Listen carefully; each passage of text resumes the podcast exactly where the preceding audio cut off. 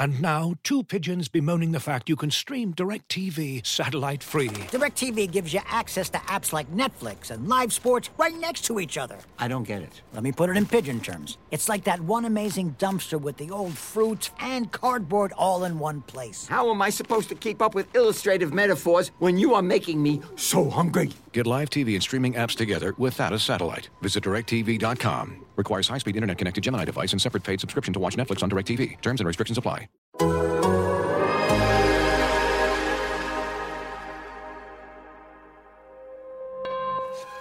Uh, you are now tuned into anything's potable. The most honorable, the most like Paul Pierce when he was fresh out the hospital. Like Antoine when he shimmied after shots went through. So tell me why you mad even. Your team gonna be sad leaving after matching up with Brad Stevens. Each season, champion contenders. We drop twice a week like you trying to guard Kemba.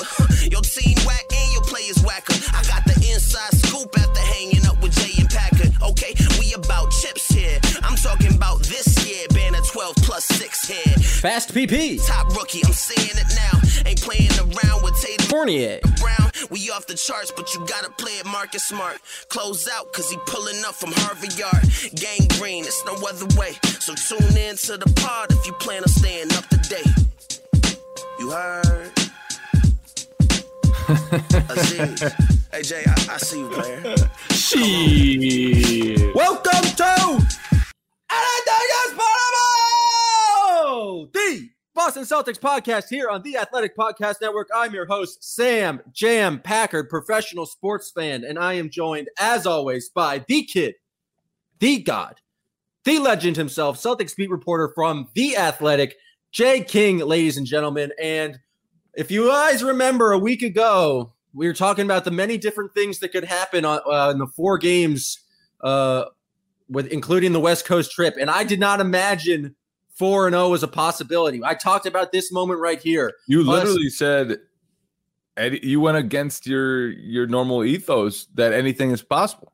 I literally did not think it was possible. I said, and if it happened, me and you would be sitting here on a Friday morning, both kind of uh, bleary eyed, not getting a lot of sleep because it's a West Coast trip. I know Jay King's up till five thirty in the morning writing articles. You know, uh, and but like you got to be happy if you're a Celtics fan because the Celtics have ripped off five games in a row. They sweep their West Coast trip. Great win against the Portland Trailblazers. Danny Ainge said it was the best win of the season.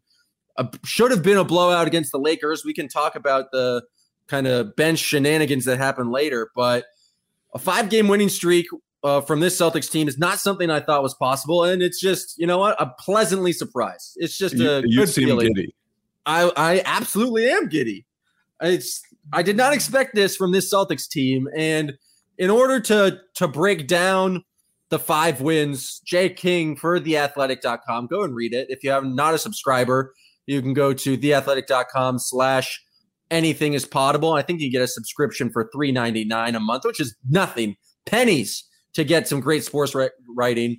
But Jay King wrote the five most important things or trends that have occurred over this win streak. And so Jay and I will be going through them before getting to the Potable Six Pack, world famous Potable Six Pack presented by Night Shift. So, Jay, give me the number one thing, the most important thing that you thought uh, has led to this Celtics five game winning streak.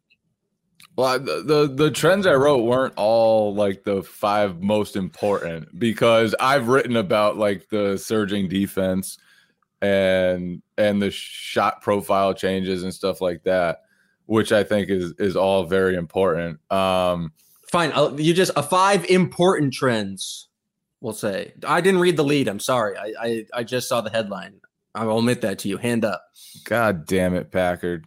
Um, I think, I mean, obviously, one of the important things is that Tatum and Brown have been special during during this stretch. You know, this this four game streak that you thought wasn't possible. It started with Tatum. Did you think it was possible? Just hold up there. Did you think before? No, I don't remember you in that podcast saying, "Oh Absolutely yeah, not.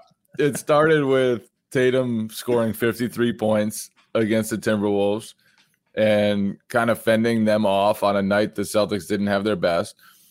It ended with Jaylen Brown scoring 40 points on absurd 17 for 20 shooting, which didn't even encapsulate how efficient he was because one of those misses was a heave at the end of the third quarter. Shout out to him for for taking that. Um, and those two guys, like since the trade deadline, have basically been hovering at 50 40.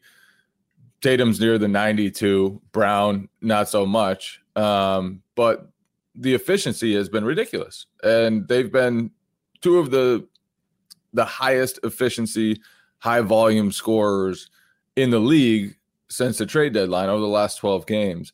And when they get that type of production from Tatum and Brown, they're tough.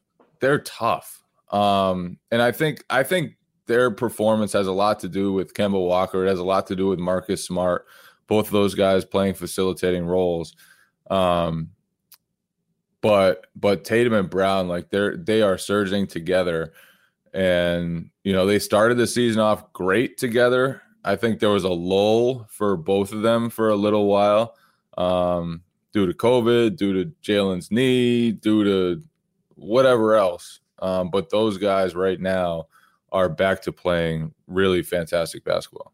Yeah, everything seems to be clicking. I don't think it's a big surprise that um, it coincides with like Romeo coming back and being healthy, um, Tristan Thompson coming back and having an impact. But just their scoring alone, um, it's so much better, I guess, in a in a team environment, if that makes sense. When it's like just those guys in the bench and you're solely relying on them, I think there's going to be clear down moments. I think we saw that, but when they're surrounded by good basketball players, when the defense is playing better and it just creates easier shots for them, and they're no longer having to like just come back from these large leads or things like that, they're just going to be better. But I also think, and Brad Stevens has brought this up a number of times, like this is Jayson Tatum.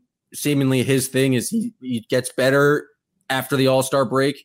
He seemingly is a, just a second half scorer. I mean, in that uh, Trailblazers game, I think he had like eight points in the first half and then scored 17 or something ridiculous in the third quarter. He certainly seems to be a guy who's finding his rhythm um, and he's been absurd over the past seven games 29 points per game, 50, 40, 90. The efficiency that you mentioned. It's just the team. If I'm a Eastern Conference playoff team, I do not want to see the Celtics, especially if they're playing like this much better. And we haven't even talked about Evan Fournier, who I think is going to be a tremendous help to their um, bench scoring. Like they are coming together at the right time. This is another thing we talked about can they build championship habits over these last five games and uh, into the next month? Can they just come together? Can it be a magical like college like season where I don't know they just like rip off a, a nice couple of wins? All I'm saying is they're seven and two since I declared the vibes to be immaculate, and so can they?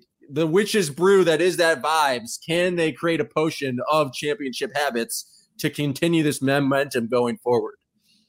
Yeah, I mean that's that's the goal. And that's the goal. That's what Brad Stevens shows up at the office every day saying, "We got immaculate vibes right now. Let's get the witch's brew of championship uh, habits going." And to that point, I think Tatum and Brown have both kind of shifted their pro shot profiles a little bit. Fewer mid-range jumpers for both those guys. Um, more emphasis on getting to the rim and, and shooting three pointers, and I think that's important. Like that's that's really important. And those guys they're two guys who can operate in the mid range a little bit. Like you won't hate it if they do it a little bit, but but they have been really high volume mid range shot takers, especially early in this season. And to cut some of that out, to to fire more threes, like that's important stuff for the Celtics as a team. And and they're shooting a ton of three pointers now. Um, they are and once Fournier gets back, they'll they'll I think probably skyrocket in in three point attempts. Like they'll just shoot a ton of them things, and and I think part of it is just Kemba Walker is getting into the teeth of the defense and finding guys. Kemba Walker like eight straight games with six plus assists, which may not sound like a lot, but he averaged 4.8 assists per game last season. Like this is every single game is over what his average is. and that's good. and he, he's obviously it helps that the Celtics are making shots, but he's he's kind of tweaked his game a little bit to where he's going from score first to more of a facilitator role. And I think we've seen his usage rate dip. We've seen, you know, him step back and and let Tatum and Brown flourish.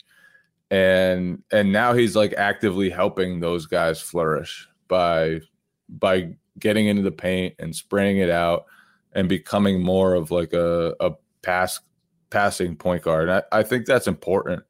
I, I really do. Um, he hasn't shot well lately, but the Celtics offense has been basically unstoppable with him on the court. And so he, he his play of late has been different, but very, very effective. Yeah, and it feels like I don't know if he's solely to credit for this. I'm sure it's uh, a lot of the members of the team kind of buying in, but it just feels like the Celtics ball movement in general has been that much improved uh, over the kind of last five games. I would say over the last nine games since I declared um, the vibes to be immaculate. A lot of people on Twitter, um, I ask people for questions, and they're they're just want to give me credit for uh, the vibe check that I provided to the team. So I just want to give a shout out to Rational Celt at Rational Celtics, who um, said known vibe declaration hater Jay King is a fabulous hashtag he used and people just want to give me credit for it, but I'm going to give credit to Kemba Walker. He's the second guy, uh, kind of trend that you've mentioned.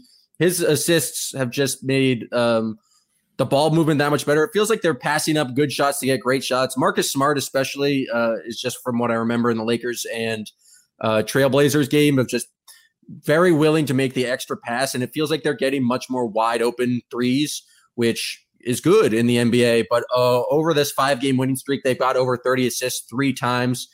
That's just not something that we saw from the Celtics earlier in the year, but it is something we've seen and something that Brad's emphasized from his like better teams. is just kind of high assist um, percentages for made field goals. And so it does feel like Kemba is doing a lot to kind of get to the rim, drive and kick, create more options. And then um, when it is slower half court basketball, you can rely on Jayson Tatum hitting a crazy step back or, or side step, or you can have uh, Jaylen Brown getting to the rim.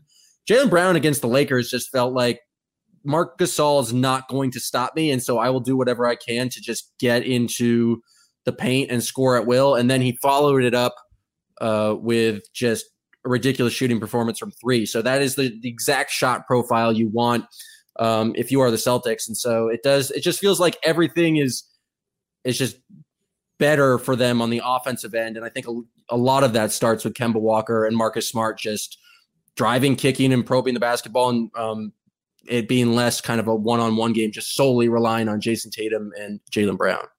Yeah, they've gone from one of the lowest assist teams in the league to last 12 games since the trade deadline now 10th, ranked 10th. And and so that, that's a big transformation. Um and I think part of it is, you know, the emphasis on cutting, playing through Robert Williams more, um, playing through the big guys more often. Like that, that has opened things up for the Celtics. That has put more pressure on the rim, put more pressure on defenses. But then some of it is just having Kemba and Smart back and healthy and and playing and having continuity with the other guys. Like how how often did Kemba and Smart both play together during the middle part of the season? Smart was out for what five weeks. Kemba wasn't playing on back to backs, and there were a ton of back to backs during that stretch. So it was like they never got both of those guys for for months, and and now you know th- those guys are settling back in and and they just make everything easier for for the guys around them. And and specifically Tatum and Brown like they don't have to carry as much. They don't have to create as much. They they can just be scorers and finishers sometimes. And I think that leaves them fresher for the fourth quarter. Like we've seen now the this team that that struggled so badly in the fourth quarter for a while now things you know they're they're surging in the fourth quarter, and whether that's you know against the Nuggets a forty to, to eight run down the last fourteen minutes, whether it's the Blazers, you know, fending off Dame Lillard down the stretch, um, like they've they've turned a corner in the fourth quarter, and and I I mean this is totally just guessing, but but I would imagine that it helps a lot that Tatum and Brown don't have to make every play the entire game so that when it does come to the fourth quarter, they're not gassed like like they were earlier. And then obviously Tatum is further removed from COVID, which also helps. We Uh, also discovered that Tatum has started using an inhaler to help him out with his breathing. Maybe the inhaler is the key uh, to him feeling better. But I think you're absolutely right. Like it just feels like they're more comfortable in the fourth quarter. They're winning clutch games. Like they had, were leading the league in cl- the clutch games. It's actually pretty funny that the Celtics Lakers game ended up technically being a clutch game because the Lakers cut it to within five, although it should have never been that. But they pulled out that clutch game. They uh, won the clutch game against the um, Portland Trailblazers.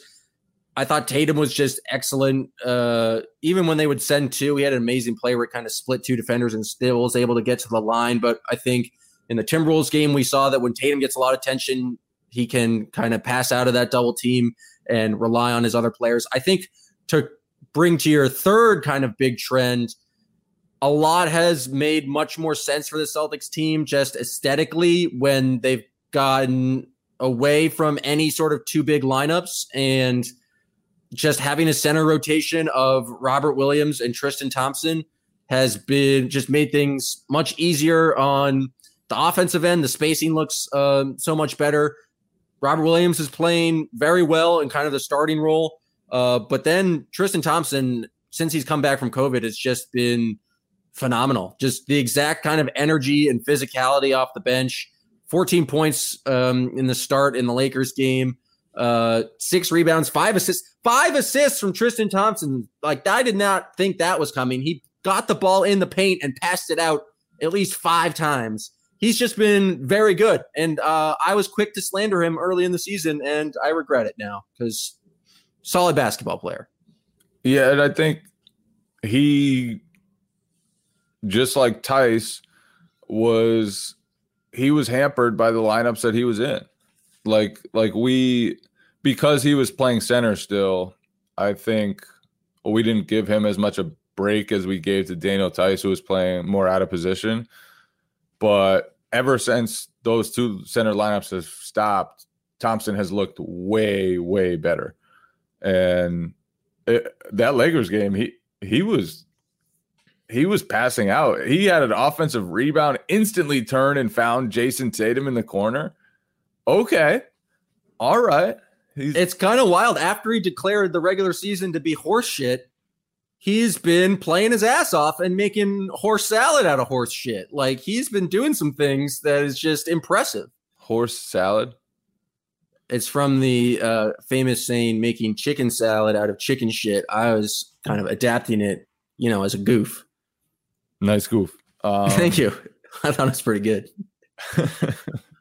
I tweeted it last night. No one liked it, but I brought it back again and same response.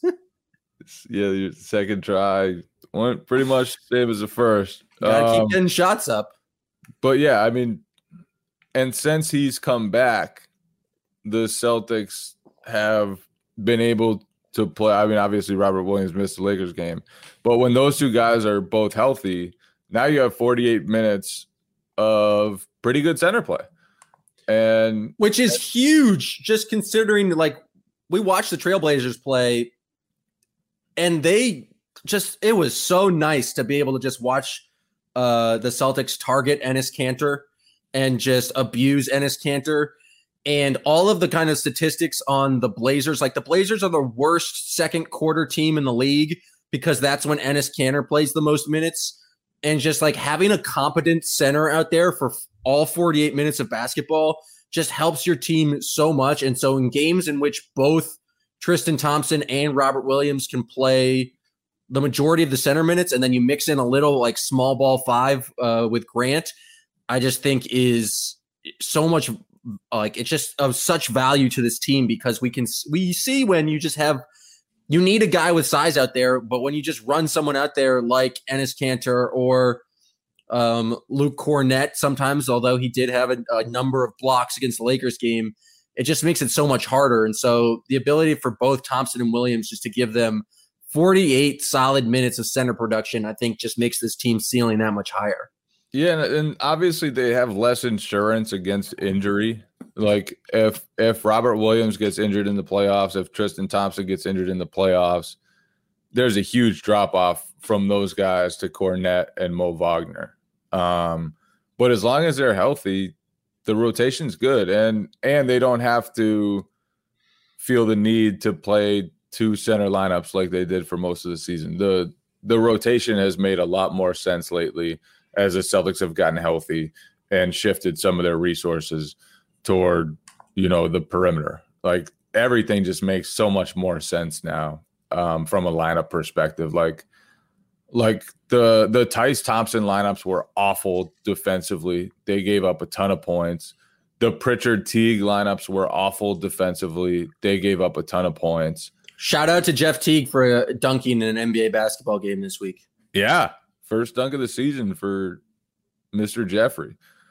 Um, but yeah, back to the, the, the Celtics. Uh, and then I think like their rotation has has been tweaked a little bit, and you know with Fournier out, it's it's pretty consistently been Thompson, Grant Williams, and Romeo Langford off the bench, and they just bring a level of physicality, a level of toughness, and a level of versatility that the Celtics can rely on.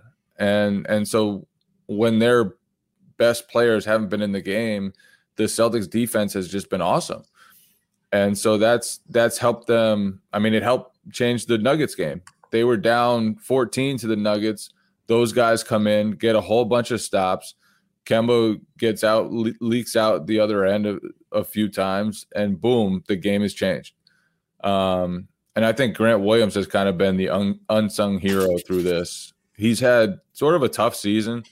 You know, he's he's fouled a lot. Um, his playing time has been up and down, but I think over the past few weeks, like he's really found his place um, and just really defensively made an impact for them. He he's not scoring at all. Like he scored 10 points, I think, over the last 10 or so games, eight games, whatever it is. Knocked down a three from a pass from, I believe, Tristan Thompson. So that was impressive. But you're right, no points. Yeah, no points. very few points. Um, but when you have him and Romeo and Tristan Thompson in, in the second unit, it's tough to score on those guys. And so the Celtics, uh, it feels like they found a, a little bit of an identity. Obviously, it's going to shift when Evan Fournier comes back. Um, but like they've just they've turned themselves into a bruising team with that second unit, and it's worked. It's worked so far. Yeah, it's kind of wild how little Romeo and Grant do on offense, but how good the team looks when they're in the games. And I think it's just purely physicality and ability to switch on defense and just the switch. Like Grant is not he's not the like best defender in terms of moving his feet out on the perimeter, but he's like solid enough where yeah, he's going to pick up some fouls sometimes, but he's just been very good. From your article over the last 12 games, the Celtics have outscored teams by 15.8 points per 100 possessions with Grant on the court. That's wild. Um, and I think it's going to be interesting to see what happens when Fournier comes back and just how that affects the rotation. I don't know if he takes minutes from Romeo because I think Grant has more value to this team is just like a bigger body. Like the main thing he provides is just physicality.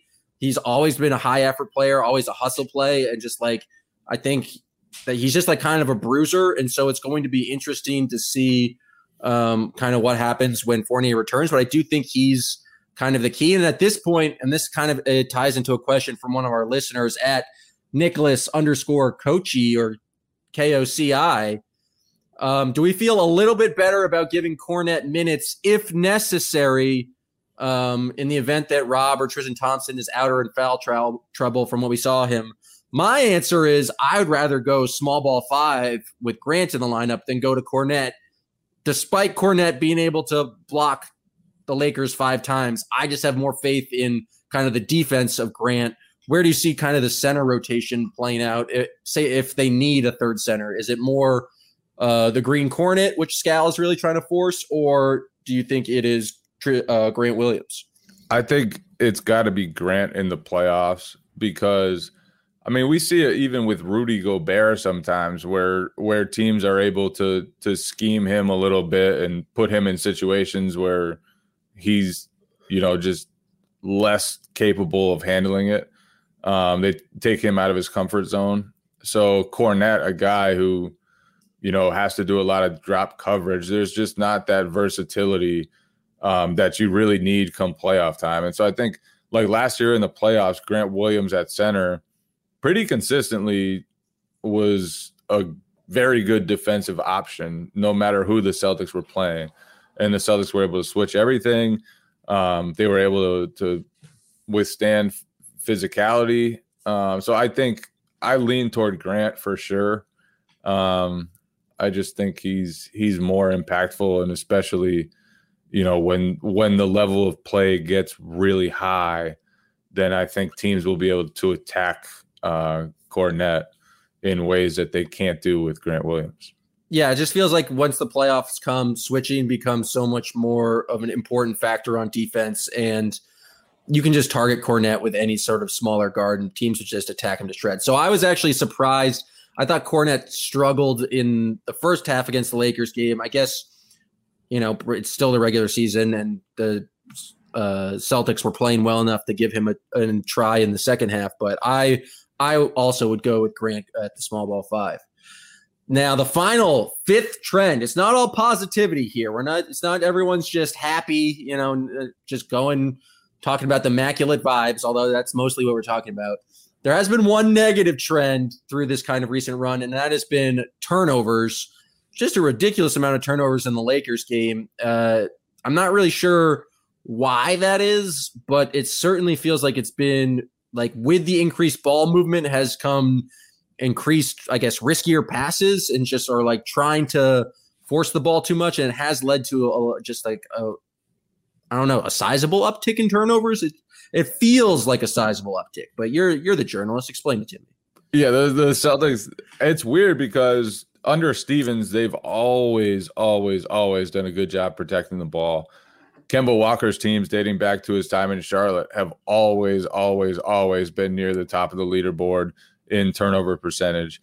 But this year, the Celtics have had turnover issues, and it it, it has been pretty persistent even during you know this upswing. I think, like you said, part of it is just they're focus on ball movement. Like guys are getting to the rim and trying to spray out and sometimes making bad decisions.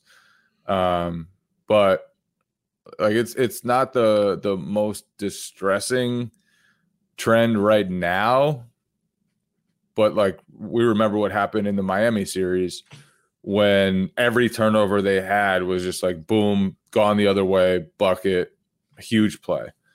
And so they need to start practicing against the zone right now because we know it's coming.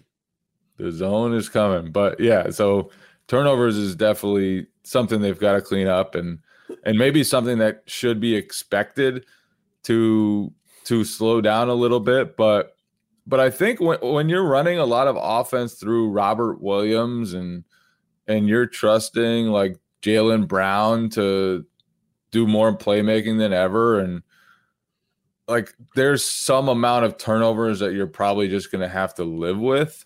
Time uh, Lord is going to just fire the ball into the crowd at least once a game just because he's ambitious passer. Like he sees guys cutting and it's just like thinks he can get away with things and he just throws it very fast, eh, uh, just completely out of bounds at least once a game. But like I would rather him doing that. I like like him. The idea of him creating or like looking for cutters is just kind of you're right. Something you have to accept with the personnel you're putting out on the court.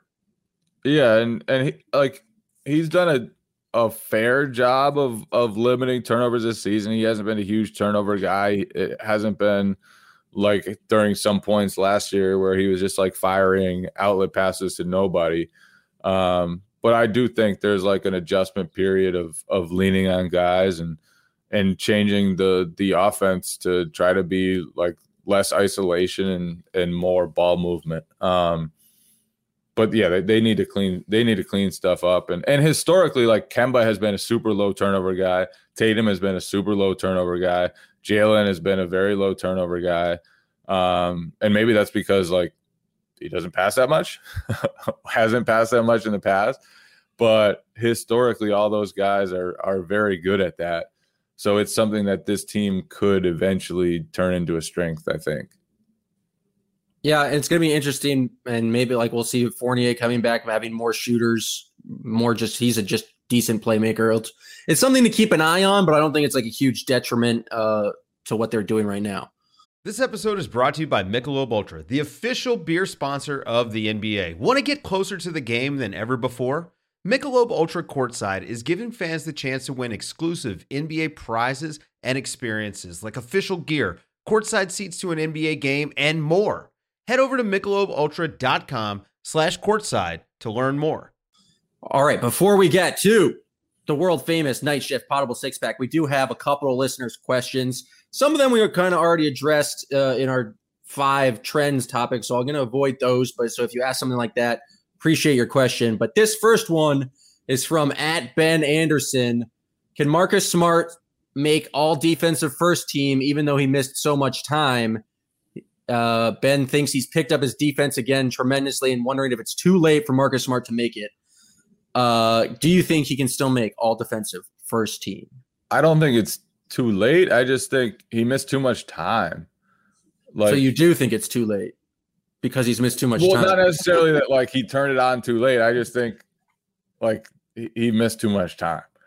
That he missed more than a month with a torn calf. Um, then came back was on a minutes restriction. So I just who are the guards that would make it over him? I like I don't know exactly how voters think. It's going to be a weird year in terms of just uh, awards voting because it feels like everyone has missed a little bit of time. Where yeah, probably fair. Maybe that gives him more of a shot.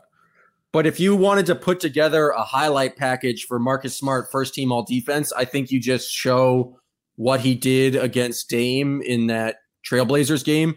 Like I think that was one of the better defensive performances Marcus Smart's turned in in a while. And so I'm trying to think of like who would be competing with him for uh, first team guard positions. It depends how you characterize Ben Simmons. I think if Ben Simmons is a guard for the voting, he's clearly going to get a spot because he's been playing well and campaigning for defensive player year for the whole season.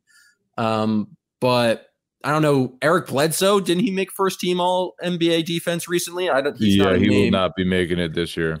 So I don't know who exactly. There's probably other guys out there, but I'm not smart enough to know exactly who comes to mind. But all this I'm trying to say is Marcus Smart's very good at defense still, and his effort against Dame was phenomenal. Yeah, I mean he's he's an elite defender, one of the very best in the league, and and I I, I think you know it's it's funny because when the Celtics were in the middle of their rough spell, um, it was like it was hard to kind of discuss it all because they were dealing with a lot. and and you don't want to just keep going back to that as, as an excuse. And it obviously wasn't the only reason why they were struggling. But like smart he was gone for a long time with a torn calf. So it was natural for him not to be at his peak performance when he came back. And and so I think it he has played really, really great defense recently. The that Portland game was like th- there were some sequences in that game that were just special from Marcus Smart. Um, and and he's been consistently very, very good on that end lately, just like you expect him to be very, very good on that end lately. Um, I don't know if he missed too much time. I guess I would lean toward he probably did miss too much time to to make an all defensive team, but I'm not I haven't like poured through it and and looked at who else should be on the team or who who should be, you know, considered other than him. So so maybe I'm wrong on that one. And either way, like in a big game in a big moment, not many guys you'd rather have than Marcus Smart at the guard position. Yeah. And I think I just want to hone in on one thing you said is like the Celtics were dealing with a lot and there's so many things going on. And then the trade deadline happened, the trade came, and some would say the vibes changed. Now, some of us were bold enough to put our asses out there on the line and declare the vibes had changed. And uh, that's people like me because I could sense that they were dealing with a lot, but no longer would had they uh, need to face such adversity. And you could just feel it. You put your finger in the winds, you could feel uh, the changing vibes. And so you're right. The, they are playing much better now that they have to deal with a lot less. And the thing is, the potential for this team, we don't even know what Fournier can do. He's had basically one or two games where he's had an impact, but it's going to be very interesting to see how they play if they can continue up the ke- chemistry um, when he comes back. The next question from Larry Birdie Mittens at Birdie Mittens seems like the C's are headed in the direction of the four or five seed in a series against the Atlanta Hawks. What do you think about that matchup? Uh, Larry Birdie Mittens feels like the C's have more talent, but you kind of are scared of Trae Young, especially with what Trae Young has done to the Celtics this season. I mean, f- first of all, the, the standings are very bunched. It won't necessarily be Atlanta if the Celtics get in that four or five matchup. If they do play Atlanta, I think you've got to make. What's the best matchup for them, assuming they get the four seeds? Like, who would they most want to see in that fifth seed that can actually think will make it? Anybody except Miami. Don't you just want to? Oh, I guess you're not a fan. Don't you want to beat Miami and exercise the demons? Um, I think you'd rather just just play beat the up, Hawks just and beat the shit out of the Knicks or the on. Hornets. Yeah, so. that's fair. But what do you think specifically about the Hawks matchup? Because yeah, I, I, I they think their vibes are immaculate too since they fired uh, Lloyd Pierce and Nate McMillan should be coach of the year at this point with like the turnaround he's had in Atlanta. Yeah, but the Celtics would be heavy favorites. Um, first of all, they've they've done it before. They've they've been to the playoffs. A lot of the, those Atlanta guys, Trae Young hasn't sniffed a big game um, since he's been in the NBA. Same with a number of their other young players. So I think the Celtics would be heavy favorites. I think you'd be able to target Trae Young defensively every single time. Just run run stuff at him. Um, and I think, you know, in a, in a playoff series, that would probably matter a lot. Um, And Danilo Gallinari probably won't hit 10 threes a game. Like he might you never get know. You might he might get one game of that. Like it might be a Danilo game and the Hawks can steal it, but I don't know if that's sustainable over the entire uh, a series against the Celtics. You're right. I think the I might be dismissing the the Hawks too quickly though. Like they they have been great lately. They've they Bogdanovich is back and pouring in buckets. Uh, their offense is really good. Clint Capela has changed their defense, so maybe I'm not giving them enough credit. But I do think if the Celtics play them in round one, like that's a pretty good matchup for Boston. yeah, and you just don't. As much as I want to exercise the demons against the Heat, I just that'd be too stressful. The Heat have been there. They have Bam. They have Jimmy Butler. Like I think the easiest round one uh, opponent is probably the easier opponents would be the Hornets, the Knicks, uh, teams like that. But I just don't think they have it what it takes. I think the four, five, six seed are going to come down to the Hawks, Celtics, and Heat just because I think they have the most talent. But it is going to be interesting um, moving forward. I had a question for you. This is something I was talking about um, on another podcast I produce. So I'm going to do shameless plug here. Not here to argue with Tyler. I am Trill Withers, but the Olympics start in July, right? And so all we've heard about this season is like, wait, the schedule's insane. They didn't have an off season, too many back to backs, crazy amount of injuries with Jamal Murray. If you were Danny Ainge, would you let and the Celtics make a playoff run of any size? Would you have any of your players play in the Olympic team? Because that's supposed to start like mid July, and the finals are supposed to basically go through the early July. Like it seems like all of these players need a time off. They need an off season. Who are you going to have play on that 2021 U.S. Olympic team? Well, first of all, it's the Olympics, so it'll be like all the great players will be playing. I assume. No, Um, like if I'm or- LeBron and I make a finals run, I don't want to play on that Olympics team. Okay, well, the Olympics are normally more loaded than the team that had Jaylen, Kemba, Jayson, and Marcus Smart on it. What was that? A couple years ago. Yeah, I think only Jayson and Jaylen would be like candidates to play on like the full fledged Olympic team. But at this rate, I don't think any player, if if your team makes the playoffs this year, I don't think your player should play in the Olympics just for like player health and safety. I know it's like a point of national pride for a lot of guys. I know people in Canada were freaking out because Jamal Murray's injury hurts Team Canada's uh, chances, but it just seems like in the interest of player safety and player health to go through this crazy season after having a shortened off season and then to go to the Olympics just feels like it's insane. So my idea is the bottom five teams in each league, those are the only teams that can send uh, guys to the Olympics. And it's going to be De'Aaron Fox and Darius Garland and just leading the Americans to gold. Collin Sexton, bro. Shai Gilgeous-Alexander, is he Canadian? For some reason, I feel like he's Canadian. No, I think he's from LA. I think he's. You could still. Karl-Anthony Towns can play for the Dominican team. Anthony Edwards. Just send a bunch of young guys. Send Cade Cunningham. I just don't think there's any value to sending NBA players over there uh, for the Olympics. Yeah, it's. I mean, it's been a ridiculous stretch for NBA players, and like obviously, there's an argument that a lot of the players should sit that out, and especially the teams that went deep in the bubble. You know, like there was a pause in the NBA season, but that doesn't mean guys were able to just like check check out because they didn't know when the season was going to come back. Um, and then they get to the bubble, then it's the quickest off season probably in NBA history. And there just hasn't been much time for guys to rest. The games this season have been coming one after another, like so quickly, back to backs everywhere. The the travel has been insane. Um so yeah, like rest rest is going to be important this off season. Um but like it's it's tough to turn down an opportunity to play in the Olympics too, and and I think the the choice would be up to each individual player. So we'll see.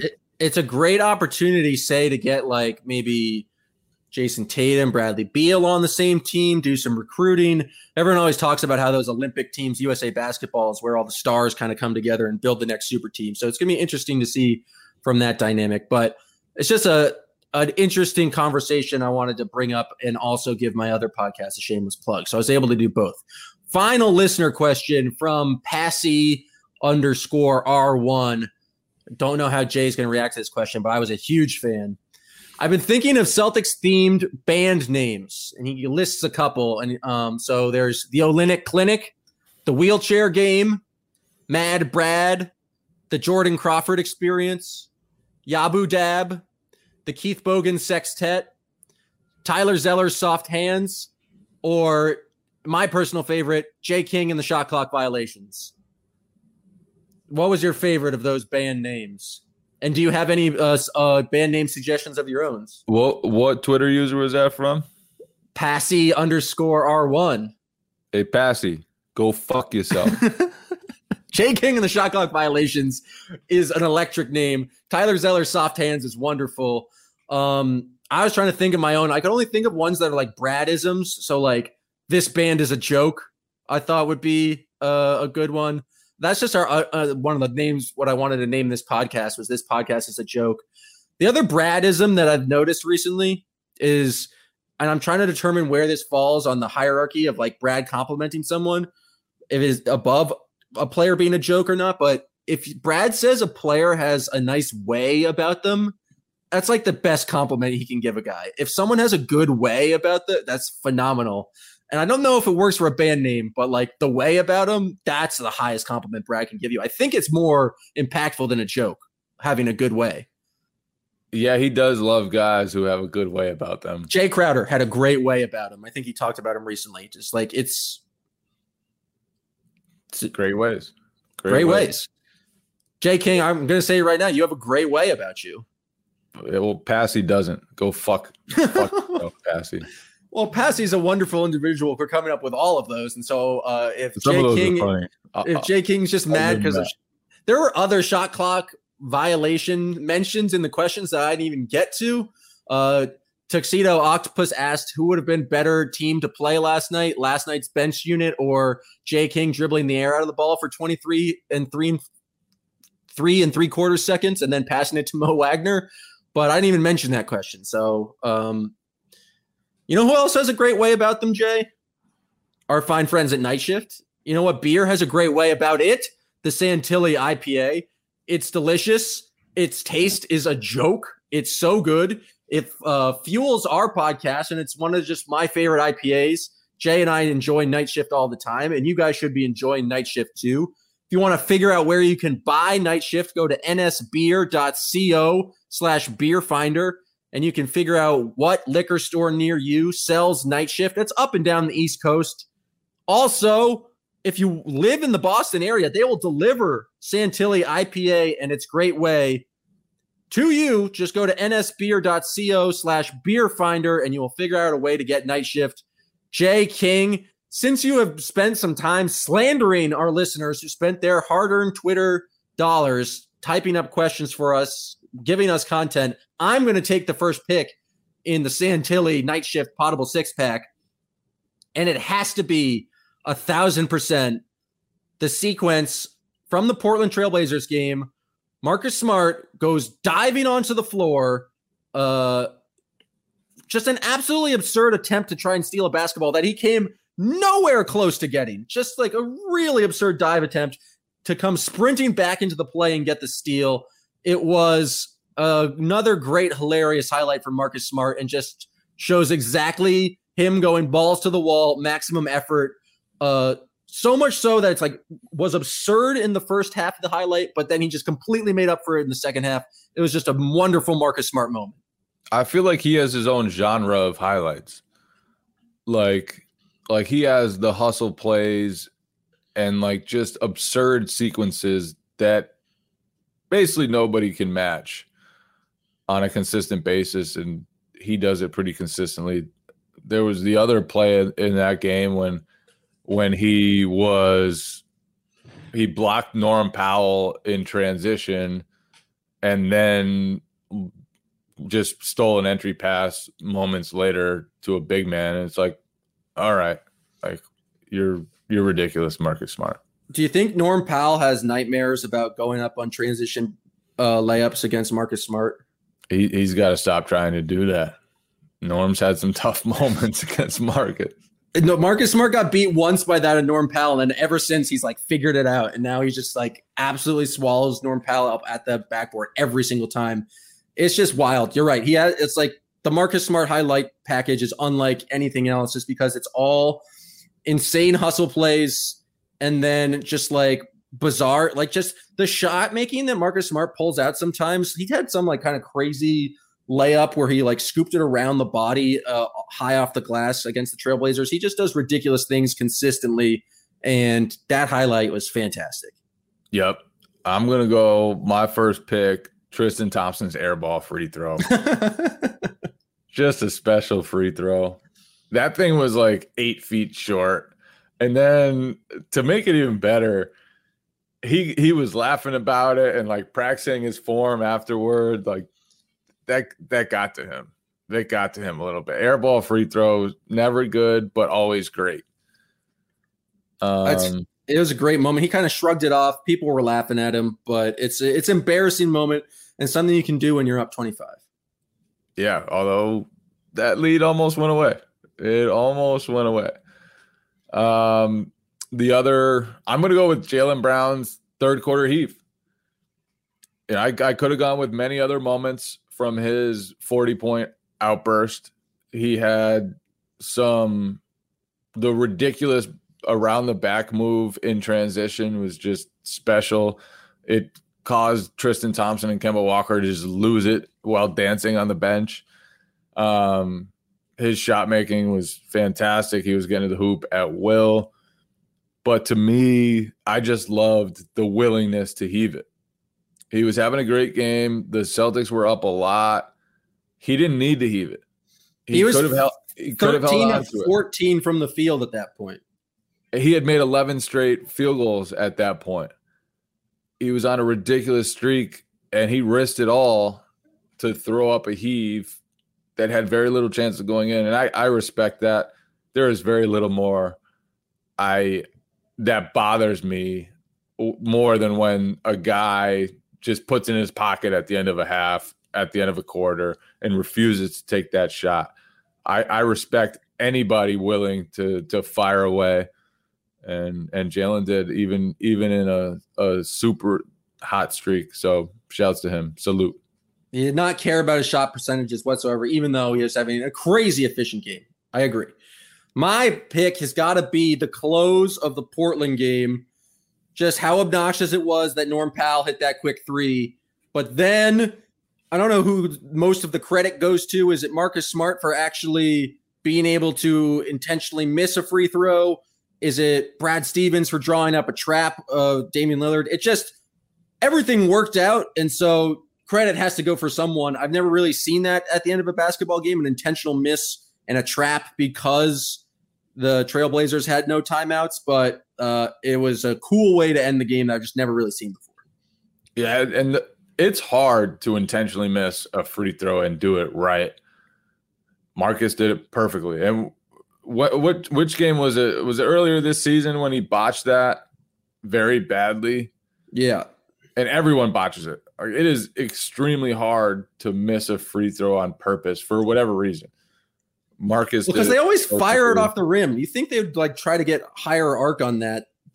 Well, it's also a different circumstance because the one he botched it was like the Celtics were down and trying to get an offensive Yeah. rebound. This one being up and trying to miss it feels like an entirely different thing. It feels like when you're down, you want to get a high arc because then it's like who knows where the rebound's going to go. When you're up, I don't even know what the strategy is for like trying to get the the rebound that puts you in the best defensive position. But it was cool of Brad to have like the trap in immediately and Dame Lillard to have nowhere to go. It, it was solid execution all the way around. All right, my next pick. This is something that there was some flashback moment um in like this this happened so many years ago. The 1957 NBA Finals the game 7 was a double overtime game. That's insane.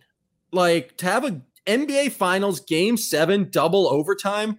The Celtics eventually pulled it out, I think winning 125 to 123, but maybe I'm just ignorant, but I just it never really struck me or like I've never really thought about that, but that's insane. Listen to Tommy Heinsohn's line from that game. He had 28 points. Oh, hold on. I just had the box score up. Tommy Heinsohn in the game seven had 37 points and 23 boards when Bill Russell turned in 19 points and 32 boards. That's a wild, just a wild thing to happen. I'm all for game seven double overtimes. Just completely was unaware that it happened and uh, just needed to needed to talk about it because that's absurd. Good pick, man. Really, really relevant stuff. Do you want me to talk about more stuff? The game one of that series was also a double overtime game, which the St. Louis Hawks won a 125 to 123. Sweet. I've also been listening to this um, lecture series about the Gilded Age and have a lot of stories about the 1880s I could tell you. Okay, it's time to shut off your mic. Did you Jeez. know Thomas Edison? No. Jesus Christ. the industrial age completely changed our relationship. All right, my pick is is going to be J- Jayson Tatum's game sealing three against Portland. Just a tough shot, and a shot that if he had missed, people would have let him hear about it. He didn't miss. It was in CJ McCollum's jawline, just just draped all over him. Didn't matter. Tatum Tatum hit a ridiculous shot. He he has played phenomenally over the last few weeks. Um, really at or even surpassing the level that he played at toward the end of last regular season when he was just phenomenal. So things are looking up for the Celtics. I would say so. Five games in a row. seven and two since I declared the vibes to be good. They have a pretty easy schedule coming up, just or at least the rest of the year. They have some tough games against the Suns, Brooklyn, and then I think they have two games against the Heat late. But otherwise, they're playing kind of teams in middle in the pack. So we'll have to see if they can keep it going. No matter what happens, Jay and I will uh, continue to be here to talk about it. I'll continue to share moments and my observations from um, these lecture series about the Gilded Age that Jay seems to enjoy so much. But we'll also talk about the Celtics and everything that's going on. If you guys enjoy the show, thanks for listening. Thanks to everyone who wrote in questions. Sorry if we didn't get to your specific question this week. We tried to cover everything, but uh, please subscribe to the show, rate it five stars, do all those things.